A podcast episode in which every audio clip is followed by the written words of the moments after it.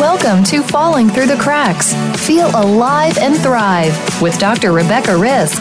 Do you ever feel that even though nothing seems seriously wrong and you pass all the medical tests, that you still feel that your health, pain, and fatigue are completely out of control? It doesn't have to be that way. Listen to the tips and suggestions given on our program today and take back control of your health. Now, here is Dr. Rebecca Risk. Hi, everybody. Welcome back. Today, we're speaking with Melanie Greenberg, who is a psychologist, author, speaker, and coach with more than 20 years' experience. Today, we're discussing her book, The Stress-Proof Brain, Master Your Emotional Response to Stress Using Mindfulness and Neuroplasticity.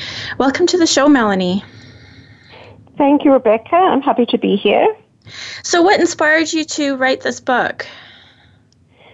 Well, I grew up in South Africa in the 60s and 70s, and I learned a very healthy approach to life in a certain way. It was like closeness to nature, you know, more slow pace, more connection with family, you know, doing yoga, eating bean sprouts.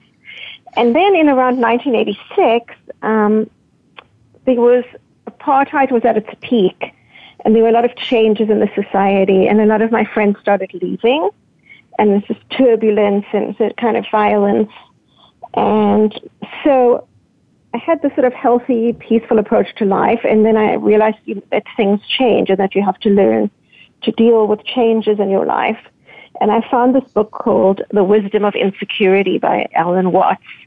And the general idea that really came home to me was that you can't expect things to stay the same, that you have to learn how to be resilient, how to adapt and flow with change. And so that became a philosophy of mine. And as I started my life in the U.S. and went through different stages in my career and my work, I decided to put that into a book, which kind of combined the healthy, holistic view with the idea that you need to find ways to adapt to change. Well, you know, that's something that most people don't talk about. I mean, we don't like change. We want to keep everything the same. It's more comfortable. We're all very resistant to change. So, it's good to bring that awareness to people. Yeah, that's what I thought as well, because I was certainly resistant and scared and anxious. And so finding this philosophy of mindfulness, of realizing that you can adapt and that you don't have to cling to things being a certain way, it really helped me a lot in many different ways in my life. And I did want to share that with clients and then with my audience for my book. So what exactly is stress? So stress is a mind-body phenomenon. It is when you face a threat or you face a potential loss of something, or things change and you don't have the skills to deal with the new situation, that you have to experience a feeling in your body where you go into a fight, flight, or freeze state, and your body gets all alerted, you know, to try to deal with whatever's coming at it. So in your book, you talk about acute versus chronic stress. And I think most people think of stress of, you know, that was a stressful day or a stressful situation. And it's pretty rare of us to think about, you know, chronic stress. So what's that? So acute stress is some specific challenge that you take on, like maybe you run a marathon or you write an exam. You rev yourself up and then it's over, and you can kind of relax, you know, and go back to restful state. But what happens in our society is that a lot of stresses are not so easily resolvable. They kind of hang around without resolution or with uncertainty. So an example might be you lose your job and you're looking for another job, or you have financial stress, or you're having a difficult relationship. And what happens is that your body can end up staying in that alert fight-flight state where you have stress hormones like cortisol. And it's like your body's always in a state of vigilance. It's always in a state of like preparing for a threat. And while that's health, that can be fine in the short term or healthy even, in the long term, it can create wear and tear on your body and create inflammation. And that can be dangerous to your health or risky for your health potentially. So what would that look like if we have chronic stress? What health problems would arise? So there's a lot of problems related to dysregulation of all kinds of systems in your body. So inflammation is basically to do with your immune system, and cortisol is a hormone that gets released when we're under stress. When cortisol sticks around for too long, it starts affecting the immune system, and the immune system becomes insensitive. And so inflammation is what we do when we're trying to fight off a disease. We release these cells, to fight off the bacteria. But with lots of cortisol, the inflammation can become chronic, and then that can cause heart disease, diabetes, excess belly fat, and even cancer sometimes. And it can also affect brain aging, allergies, asthma, autoimmune diseases. So there's this whole host of diseases, as well as mental health issues like depression and anxiety. All of those can potentially be a result of chronic stress that isn't properly managed.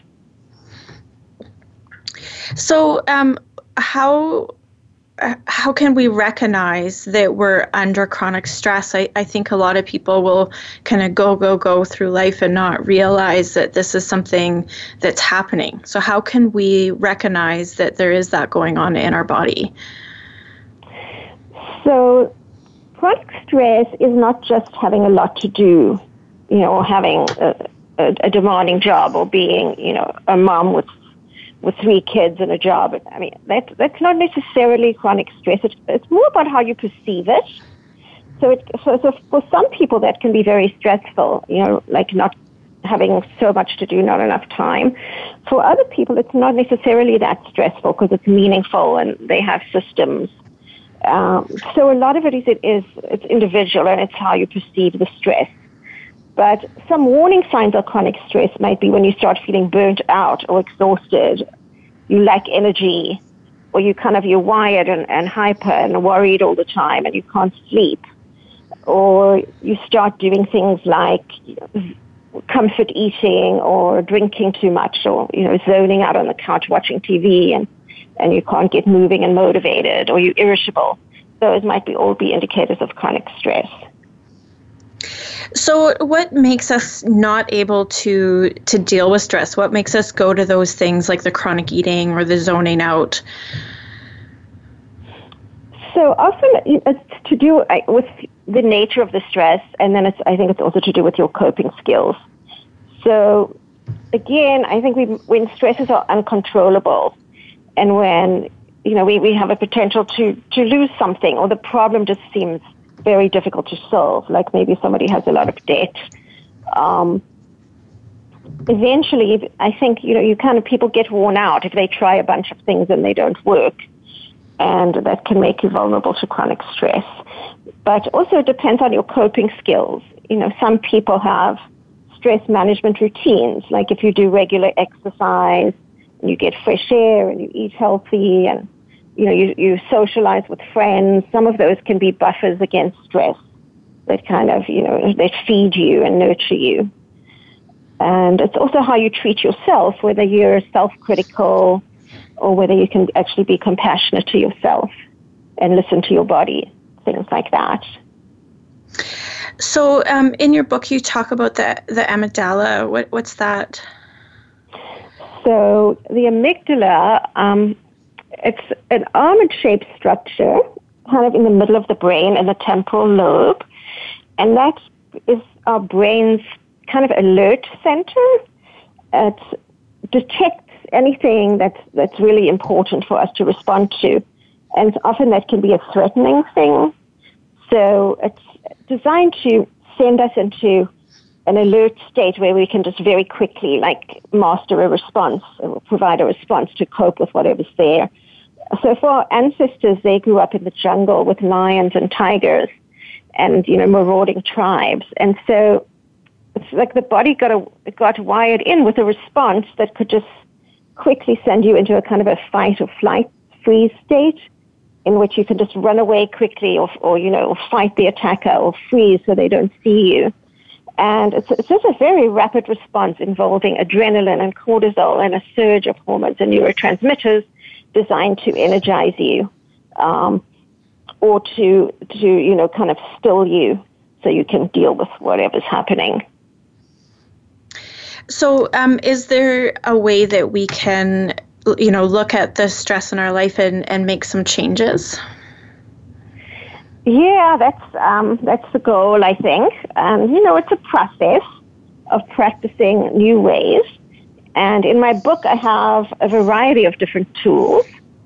So one of them is mindfulness, which is kind of, again, learning this attitude to life where you're able to accept what you can't control, where you have more patience, where you find a little bit of distance from, so when you're reactive, like the amygdala starts firing, you can kind of begin to breathe and calm it down and slow it down. And other tools, for example, might be self-compassion, that you learn, to motivate yourself in a healthy way, like to be a good parent or coach to yourself rather than, being perfectionistic and, pushing yourself too hard. And another kind of tool might be changing your mindset, like how are you viewing your stress? Are you catastrophizing? Are you viewing it as the end of the world? Or, are you kind of micro-focused on it so you can't enjoy anything else in your life? It's trying to learn how to take a broader view and maybe to look at the stressor in a different way. Like, what skills do I need to learn to manage this? What's the potential for growth here? How can I stay involved and committed when things get difficult? And healthy living would be the other tool, the exercise and the sleep. So those are some examples of things you can do to manage stress. So let's go back to the mindfulness. This is something that people talk about a lot. And, these days, one thing that I find is, you can say, be mindful, but what does that mean? How do we make that change to actually be aware of ourselves? I think it's actually really hard to do that. So what's the first step somebody can do to be mindful that maybe their response is causing stress or that there is even stress there? So mindfulness, a simple definition is that it's learning to pay attention in a particular kind of a way, with a particular kind of an energy. So it's paying attention deliberately, in an open, compassionate way to whatever experiences are arising for you, whether those are thoughts or feelings or, things that you see, hear, or smell. And so what happens is, rather than kind of just being reactive, then being your feelings or being caught up in a story about yourself, and you actually can take a step back and just observe in a compassionate way what's happening with you and learn to get more distance from your judging mind or more distance to clinging to things being a certain way. And one of the first things you can do is just to do a simple breathing meditation, which means you can just slow down and watch your breath go all the way in and all the way out. You watch your breath, you notice where it goes in your nostrils, down the back of your throat, into your chest and belly, and then how it comes up again. And you may just think, as you breathe in, I am breathing in. As you breathe out, I am breathing out. And if your mind wanders, you just slowly, gently guide it back to the breath. So the breath is an example of an anchor. You learn to kind of have this central point of calm that you're watching, even though your mind is maybe going all over the place. You learn how to guide it back, to keep guiding it back to its anchor. And so you develop some more control over the focus of attention. And that can actually change your brain over periods of months. So one thing I know, a lot of people, when they're starting to make this change, they're not always aware of of how those thoughts are making them feel. So is there something that we can be aware of in our body, maybe something's tightening up or something, just so that we know, oh, this is my stress response, so that people understand what's actually happening when they're having that response? Sure. So one kind of a mindful practice would be to notice and describe. So when you feel yourself, getting worried, or when you feel tension arising in your body, or you feel kind of a state of anxiety, instead of just getting caught up in the whole, dialogue around it, and then all the negative predictions and so on, it maybe just notice what's happening. So stop whatever you're doing and just notice that, that there's a change, that maybe your body is starting to tense up or go into fight or flight. And then just notice specifically where in your body are those feelings. Like, are your shoulders, tense? Is there tension in your stomach? Sometimes people hyperventilate and their breathing gets very shallow. So it's just paying attention to what's happening, and then breathing, kind of noticing the uncomfortable areas. And then as a next step, perhaps sending breath into those areas and just calmly kind of watching them and noticing if you can create a bit more space around that tension or soften a little bit. Okay, well, that definitely makes sense. We're going to take a quick break. We're talking today with Melanie Greenberg, and we're discussing her book, The Stress-Proof Brain. We'll be back shortly.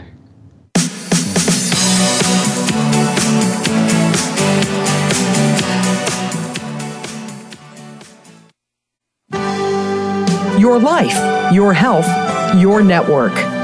You're listening to Voice America Health and Wellness. The largest syndicated alternative health talk program has come to the Voice America Network. The Dr. Bob Martin Show is the program that will answer your health questions and help you to heal your own body of many different ailments. Each week, you'll hear the answers that Dr. Bob gives to his callers that help them to be their own doctor most of the time. We'll also discuss developments on the healthcare front and what you need to do to keep your body in top form. The Dr. Bob Martin Show airs Wednesday mornings at 9 a.m. Eastern, 6 a.m. Pacific on Voice America Health and Wellness. The Voice America Live Events channel is here now to showcase your corporate, individual, or organization's live event. Visit voiceamerica.com/live events to see all of our past live events and find out more. Whether it's a multi-day conference, special speaker, or single-day event, we've got everything to make your event a success. We can do a few hours or a few days. For more information about taking your event to the next level, call Jeff Spinard at 480-294-6417 or email info@voiceamerica.com. Again, that's Jeff Spinard at 480-294-6417 or send us an email to info@voiceamerica.com. Voice America is where you are and where you want to be. Join us around the globe as we broadcast live from some of the most interesting events available. Don't forget to view all our live events, including on-demand access to past events that you may have missed, by visiting voiceamerica.com/live events. Your life, your health, your network. You're listening to Voice America Health and Wellness.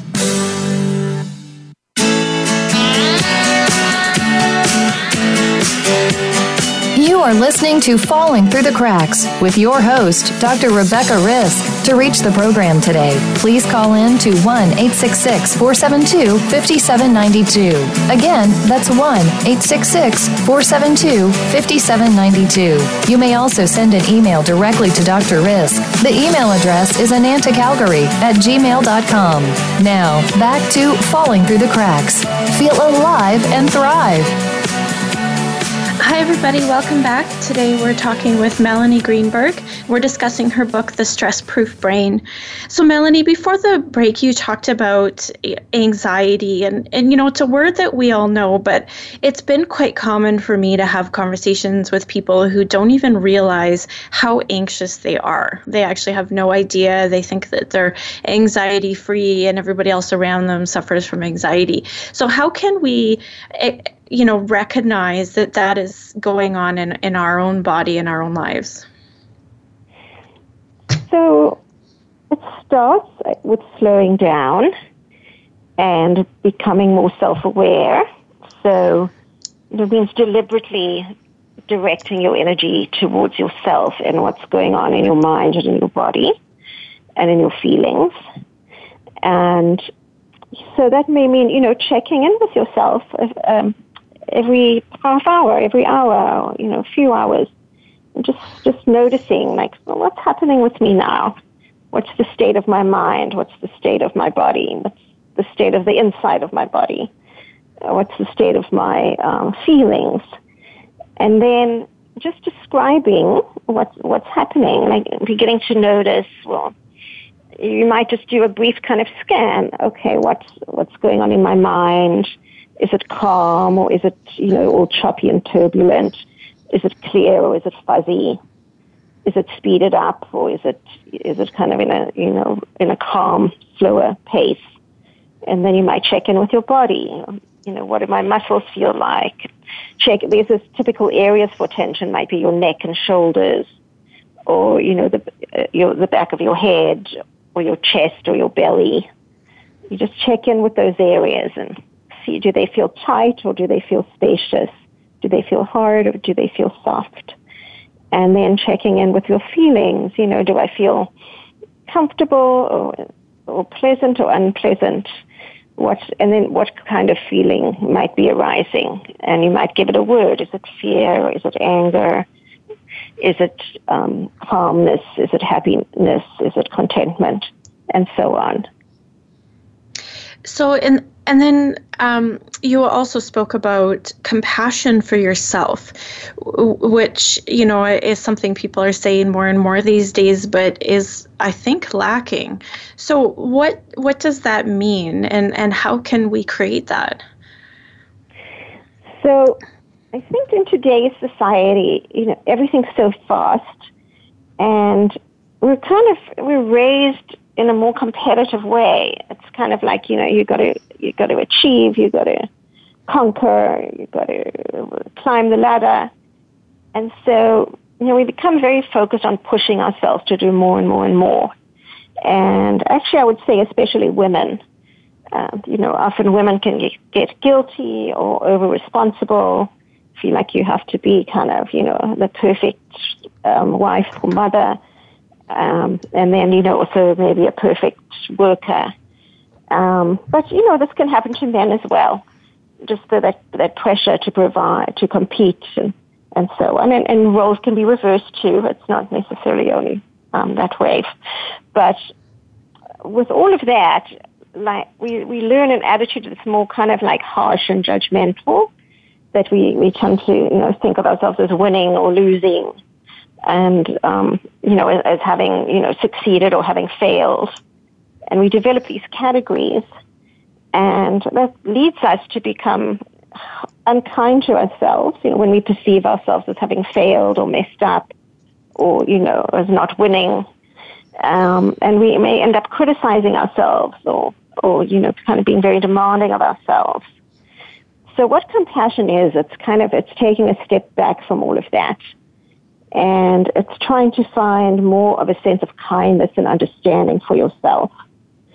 You know, I mean, when do you need your own support?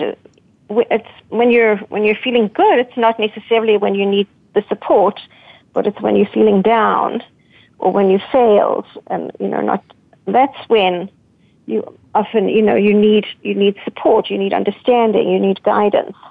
And many of us didn't get these kind of qualities from our parents or our caretakers when we were children, so we don't learn them. But self-compassion is it's replacing the judgment of yourself and the demandingness with a more of a kind of a kind, compassionate, understanding way. Well, this is definitely something that I think we lack for ourselves and for the people around us. And I think we'd all feel better if we just had a little bit of this overall. I mean, we're so hard on ourselves, and we're so hard on everyone else, probably a projection of how we feel about ourselves. But it just seems that, you know, we don't want people to have any room for mistake and error or to be human, which is what we all are, and none of us are perfect. Sure, and that's another aspect of self-compassion is the idea of common humanity. So, you know, we're all human, and we're only human. Like, none of us are finished products. We're all works in progress. And so we don't have to be perfect. We don't have to do everything right. You know, it's just normal to make mistakes sometimes. Everybody does it. And in that common humanity, it gives you a sense of compassion for yourself, but also compassion for other people. You know, they're human just like you are. They mess up just like you do sometimes. You know, they suffer just like you suffer. They have the same aspirations, you know, to be happy and healthy just like you do. And so that sense of common humanity can be a way to sort of let go of guilt and perfectionism, but it can also be a way to kind of feel more kindness and connection and compassion for others as well as yourself. Yeah, that's definitely important. What does being grounded mean? So being grounded means being present, in balance, and connected.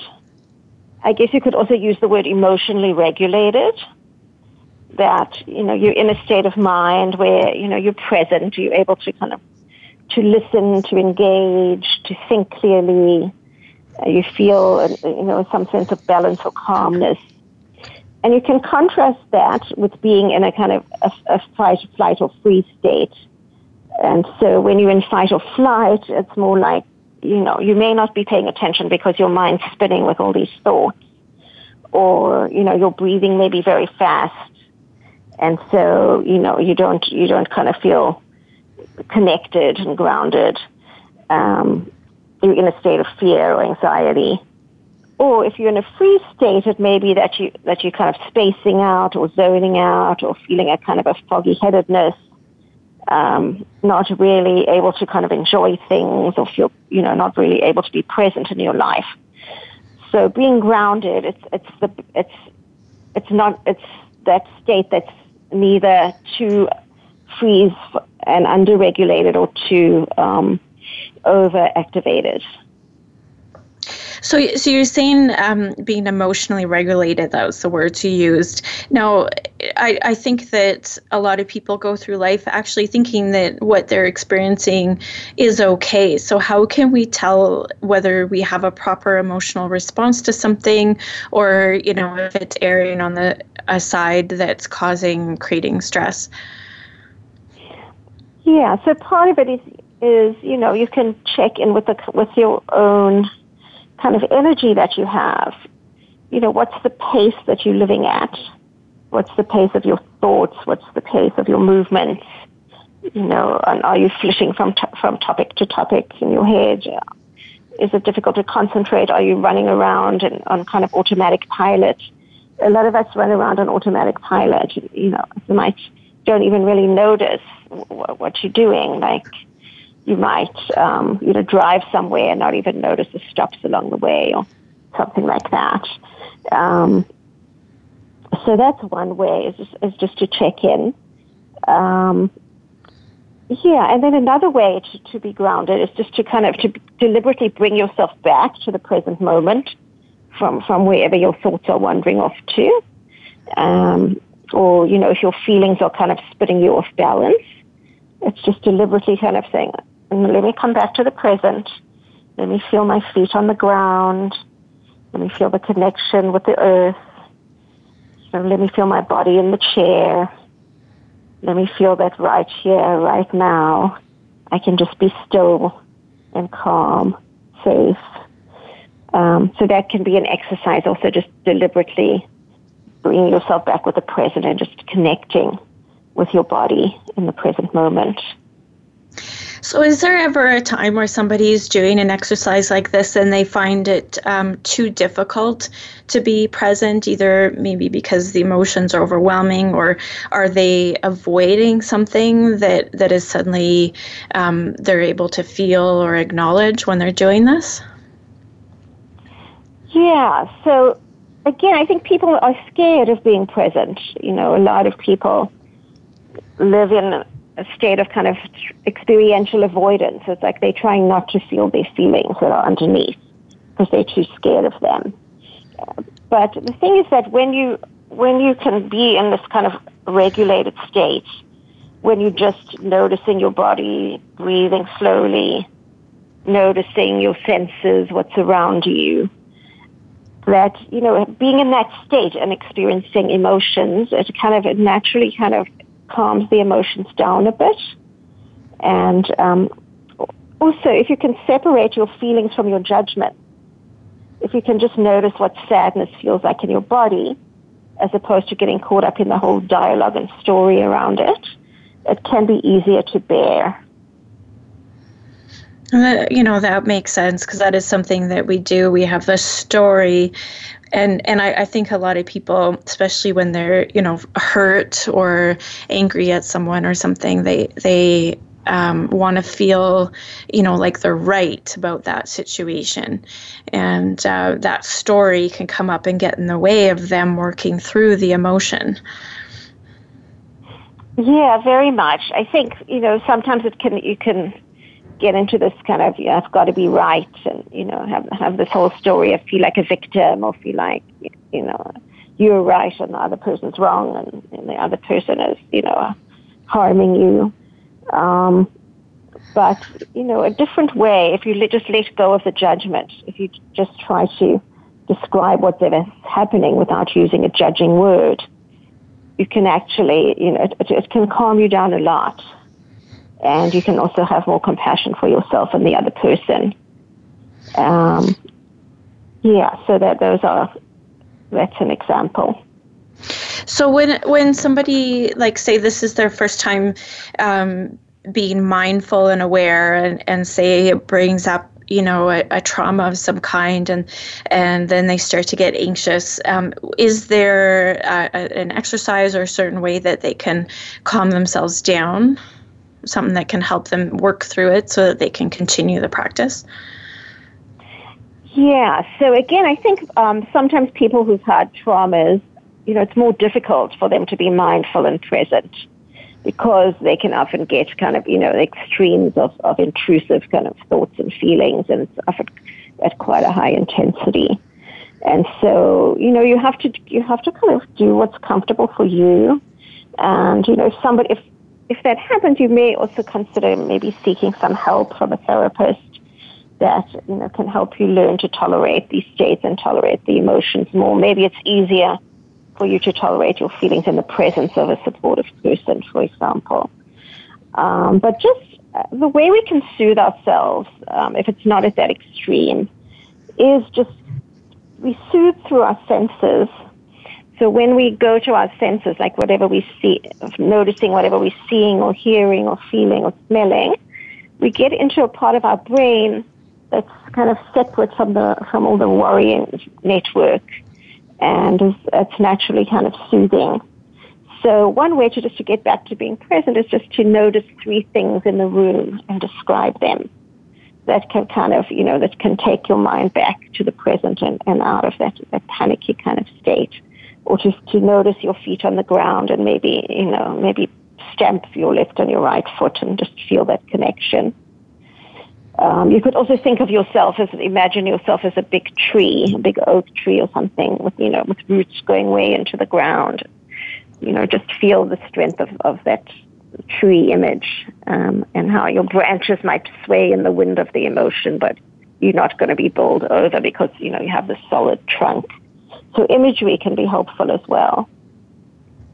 I like the idea of, you know, describing three things in the room, you know, especially even if you're alone, doing that out loud. I can see where that could just get, you know, if you're saying it out loud, it would take your thoughts away, wherever you're going, and it would, you know, ground you and make you aware of where you are and what's going on in the room in that present moment. Yeah, a lot of times our minds are in the past, you know, either maybe regretting the past, or, you know, having bad memories, or, you know, memories that we're still kind of struggling with. Or our mind might be in the future, you know, anticipating what might go wrong.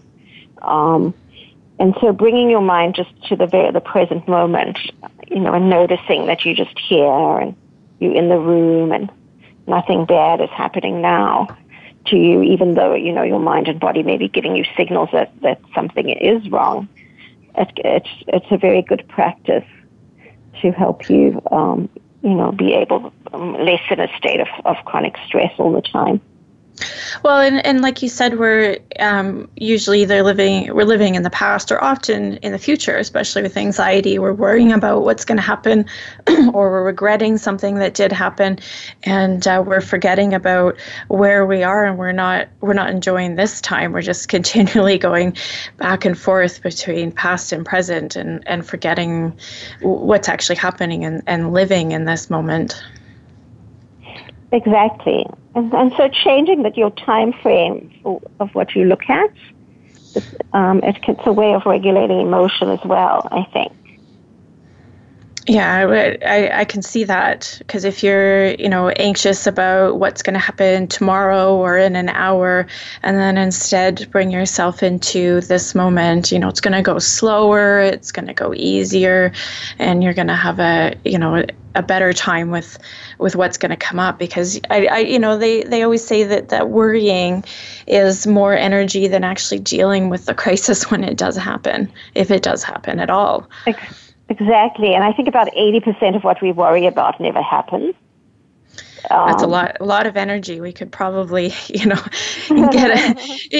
power a city with all the worrying that everybody's doing. Exactly. It's almost an automatic wiring in a way. Our brains are wired to predict the future, you know, and execute a response, because the main function of our brain is survival. It's like to keep you alive. But the problem is that it gets overactive and oversensitive, kind of like a smoke alarm that's always going off or something. Mm. We're going to take a quick break. We're talking today with Melanie Greenberg, and we're discussing her book, The Stress-Proof Brain. So we'll be back shortly.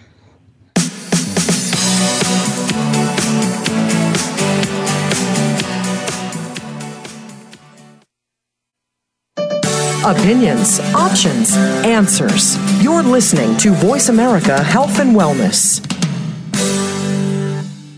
Take us on the go. It's even easier now. The Voice America Talk Radio Network has launched our mobile app for iPhone, Android, or BlackBerry. Visit the Apple iTunes App Store, BlackBerry App World, or Android Market to download the app powered by Aircast. It's free and no registration is necessary. In minutes, you could be enjoying your favorite Voice America Talk Radio host, no matter where you are, in the car, out and about, while traveling, or anytime you can't be close to your computer. Catch up on the archives you've missed or discover new shows on the spot.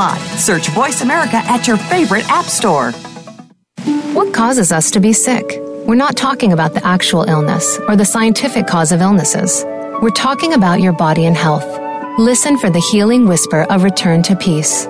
Each week, host Dr. Marianne Chase shows you how to listen to your heart to identify poor health, stress, and disease. You'll learn how to heal energetically and spiritually, as well as physically.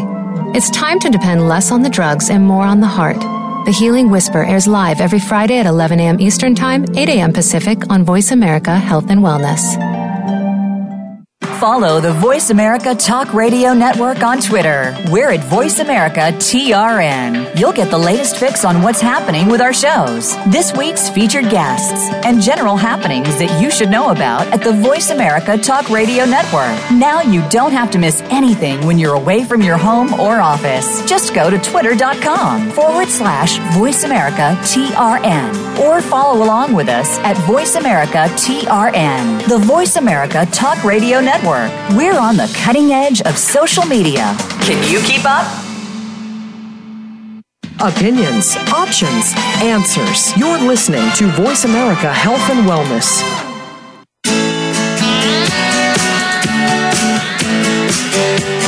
You are listening to Falling Through the Cracks with your host, Dr. Rebecca Risk. To reach the program today, please call in to 1-866-472-5792. Again, that's 1-866-472-5792. You may also send an email directly to Dr. Risk. The email address is anantacalgary@gmail.com. Now, back to Falling Through the Cracks. Feel alive and thrive. Hi, everybody. Welcome back. Today we're talking with Melanie Greenberg, and we're discussing her book, The Stress-Proof Brain. So Melanie, I know we're talking about being aware of emotions and stress, but I know there's a lot of people that, you know, when I talk to them about this, or, you know, they start being aware, they think that they can't change. You know, they say they're too old, or this is the way they're wired, or, you know, their mom was like this. Is it possible for us to actually change this? No, it is. And this is something that's come out of neuroscience research, probably in the last 20 years or so. You know, before that, we used to think that, you know, once you got to adulthood, that the brain was fixed and couldn't be changed, you know, after about the age of 25. And now we know that's not true, that even adult brains can change. It's not easy and it's not quick. It takes repeated practice. It's like you have to build new roads in your brain, new connections. Our brain consists of billions of neurons, and they're all firing all the time, and they're all connecting with thousands of other neurons. And there's this just incredibly intricate and complex network. But when you have a particular thought, or when you do a behavior, or you keep going into the same situation, the neurons in your brain will start, you know, connecting up and kind of that gets more entrenched into your brain. So if you have a depressive way of thinking, if you're always seeing things pessimistically, you probably have neurons in your brain that are, you know, automatically when you're going to the most negative possibility. And you can, through lots of practice over months and for sometimes some people years, you can rewire it. You can, you know, change the strength of that connection by every time your brain goes to that negative thought to kind of, you know, to not allowing yourself to stay there, to redirecting, whether that's, you know, distracting yourself or redirecting your perspective to try to get, you know, think of a more hopeful way to see the situation. And if you redirect, eventually you'll grow new neuronal connections. And those will start firing more and more and become more intensely connected, so that can become your natural way, which is really exciting. It's really exciting that we can change our brains in this way. Well, it is. And, you know, you know, the old way of thinking that this is the way we are and we're going to be like this our whole lives. So if we have high anxiety or depression or a certain way of seeing things that we don't like, we feel, you know, a lot of people feel trapped in that. And to know that we can change this, I mean, it's not easy. It is like you said, building roads, which is also not easy. We all know what construction is like, right? It's stressful and hard, and it slows things down for a little bit, I guess. But you know, it's eventually then we've got this nice pathway and this, you know, that we can reach our goal of maintaining what we want. Exactly. Like, there's a metaphor I use for my patients. I kind of think, you know, when they sort of say, well, you know, this is, I keep thinking of myself as, you know, as being bad or ugly or whatever it is, and you know, even though I want to change that thought, I can't change that thought. And then I might use the metaphor of saying, well, you know, of course you can't change that thought right away because you've got a super highway in your brain that's, you know, that's just going there. But you can start digging the ditch to, you know, to build a new road of self-appreciation. But, you know, have patience with it. Just keep doing it. Just stick with it. Sometimes people give up too soon, I think, because they lose hope. Well, you know, I did a show once that where he talked about the negative thoughts are actually quite addictive. So it seems like that is also important to acknowledge that, you know, and who hasn't experienced this? I mean, just thinking about gossip, right? It's very addictive. And I know in my younger life, I used to go looking for the gossip because it was so addictive. And then when you realize, you know, it's hurtful and that kind of thing, it's something that you have to change. But I think just like any other addiction, we have to acknowledge that we're stuck in this pattern because it's so comfortable and so addictive. And we have to want to change it and acknowledge that. Yeah, exactly. And again, I think it's related to the brain's wiring for survival. So, you know, for our ancestors, probably gossip helped people survive. It was useful because it gave you information about other people and what to expect from them, you know, and that kind of thing, who you could rely on, who would be the best person to befriend, you know, in your tribe and things like that, how you could stop yourself from getting kicked out of the tribe. But today, you know, it's lost that function, but somehow our brains are still, you know, wired to do that, and also wired to the negative. Because again, for our ancestors, if you, you know, they're walking along and you see a rustling in the bush, it's better to, you know, make 100,000 times the mistake of thinking it's a tiger when it's a leaf versus, you know, just one time thinking it's a leaf when it's a tiger. So, you know, the negative, going to the negative enhanced our ancestors' survival. So our brains are just wired that way.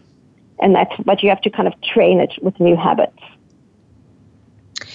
So when we're working on training that perspective, aside from the mindfulness, is there something else that we should bring in so that we can change those negative thoughts like I'm ugly into something more positive? Yeah. So, you know, there's something called taking in the good, which is, it's actually from Rick Hanson, who is the author of a book called Buddha's Brain. And taking in the good is it's related to mindfulness, but it's not exactly the same. So mindfulness is noticing whatever's there, whatever naturally arises, your thoughts, feelings, and so on, or whatever's around you, but taking the judgment out of it, trying to see it in an open, accepting, compassionate, calm way. Taking in the good is more about changing your perception, changing what you focus on so that you pay more attention to, you know, the good aspects, the positive aspects of life. So an example might be, you know, writing a gratitude diary. So, you know, at the end of the day, you write down about 3 things that day that you're grateful for in your life. Or, you know, expressing appreciation to your partner or your family or your friend. You know, when you savoring, like when you're walking along, maybe just noticing some simple thing like a flower and just really focusing on it, like deepening the experience, breathing it in, you know, absorbing the beautiful color of the flower. So again, it compensates for the brain's natural focus on worrying and the negative and judgment by deliberately training your brain to be focused on all the good things, you know, in your day-to-day experience of life. And it can really make you happier over time. Well, you know, when I was at my sickest, I had a doctor ask me to write down all my symptoms every day. And he didn't understand when I got upset about it because I didn't want to write the negative things down. There's actually studies showing, you know, that reinforces. Right. And so anytime I have somebody coming in who does that, I tell them they have to complement it with positive things of how they felt so that they can also see the other side of it. You know, today I had 5 minutes of feeling good, even if it's that small, because otherwise, you know, when we focus on the negative parts of how we feel, it seems like we're reinforcing that part instead of, as you say, doing the gratitude part where we're aware of the flower, the, you know, the small things that brought us joy. Yeah, exactly, and I think that's right. It just naturally goes to the negative and like sticks there. So you have to do work every single day, practice to change that. But over time, it can have huge rewards. I also do that with my patients. So, for example, if I had somebody who was trying to give up marijuana, and you know they would write down every time they used and so on, and that got very negative. So now what I do is have them write down when they use, but then on the other side write down all any of the healthy things they did for themselves that day, you know, like go to a yoga class or something like that, or take a rest and go to bed early, And so when they have their diary, it's not only of the negative. It's about the other things that they did, because otherwise it just would show their failure of, oh, I gave in that day and this and that, instead of, but I did these 5 things for myself that week that I didn't do before, and I'm choosing these other things. You have to see, those positive things as well. Otherwise, we're not making those new roadways. We're still stuck in that old negative freeway. Exactly. And also, just focusing on, in this particular instance, just focusing on the failures can be shaming. You just feel terrible about yourself. Or just focusing on the symptoms can make you feel very helpless or, very overwhelmed. And so, it's creating that different mindset where you can let a little bit of sunshine in. You're finding that ray of hope. Or that the hope that you could change, or hope that that you can learn to live better with your symptoms. Yeah, and that shame, I find a big thing. I know women are good at this. I'm sure men are as well. Where we're trying to change ourselves and we don't, so we get mad at ourselves. Right? Whether it's changing, giving up a food or giving up a thought, and then we're like, oh, yeah, I gave in today. I had some chocolate. And then we're all mad at ourselves. And then, which is worse for us than the giving in part, that little piece that we had or whatever we've done. And we create this negative train of thought that goes on probably for all day. Yeah, exactly. Your inner critic's kind of beating you up. Yeah. For being human, basically. And so, like, a way out of self-compassion, a way to deal with that is you might acknowledge that, that maybe there's different parts of you that have different needs.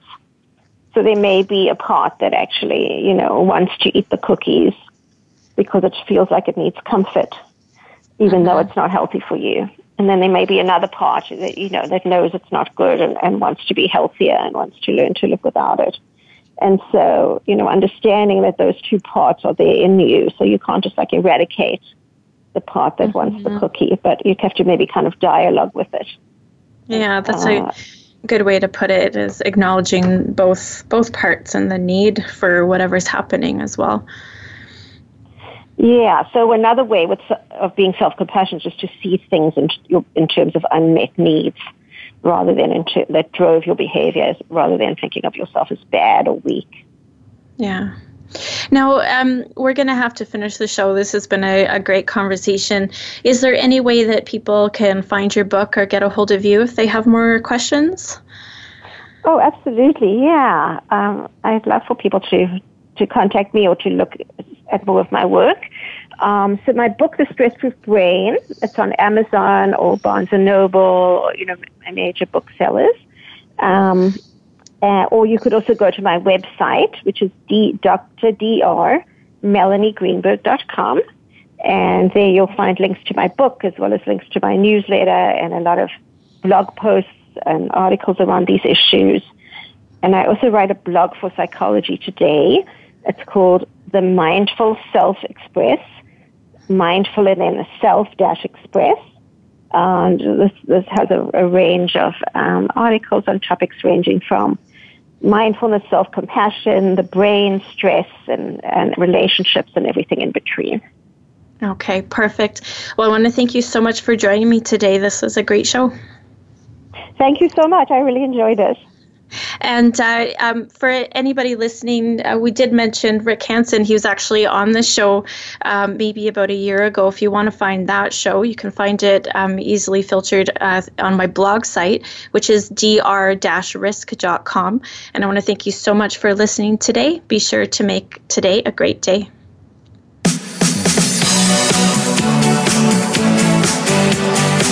Thank you for tuning in to this week's edition of Falling Through the Cracks. Feel alive and thrive. Please join Dr. Rebecca Risk again next Monday at noon Eastern Time and 9 a.m. Pacific Time on the Voice America Health and Wellness channel. We'll talk more next week.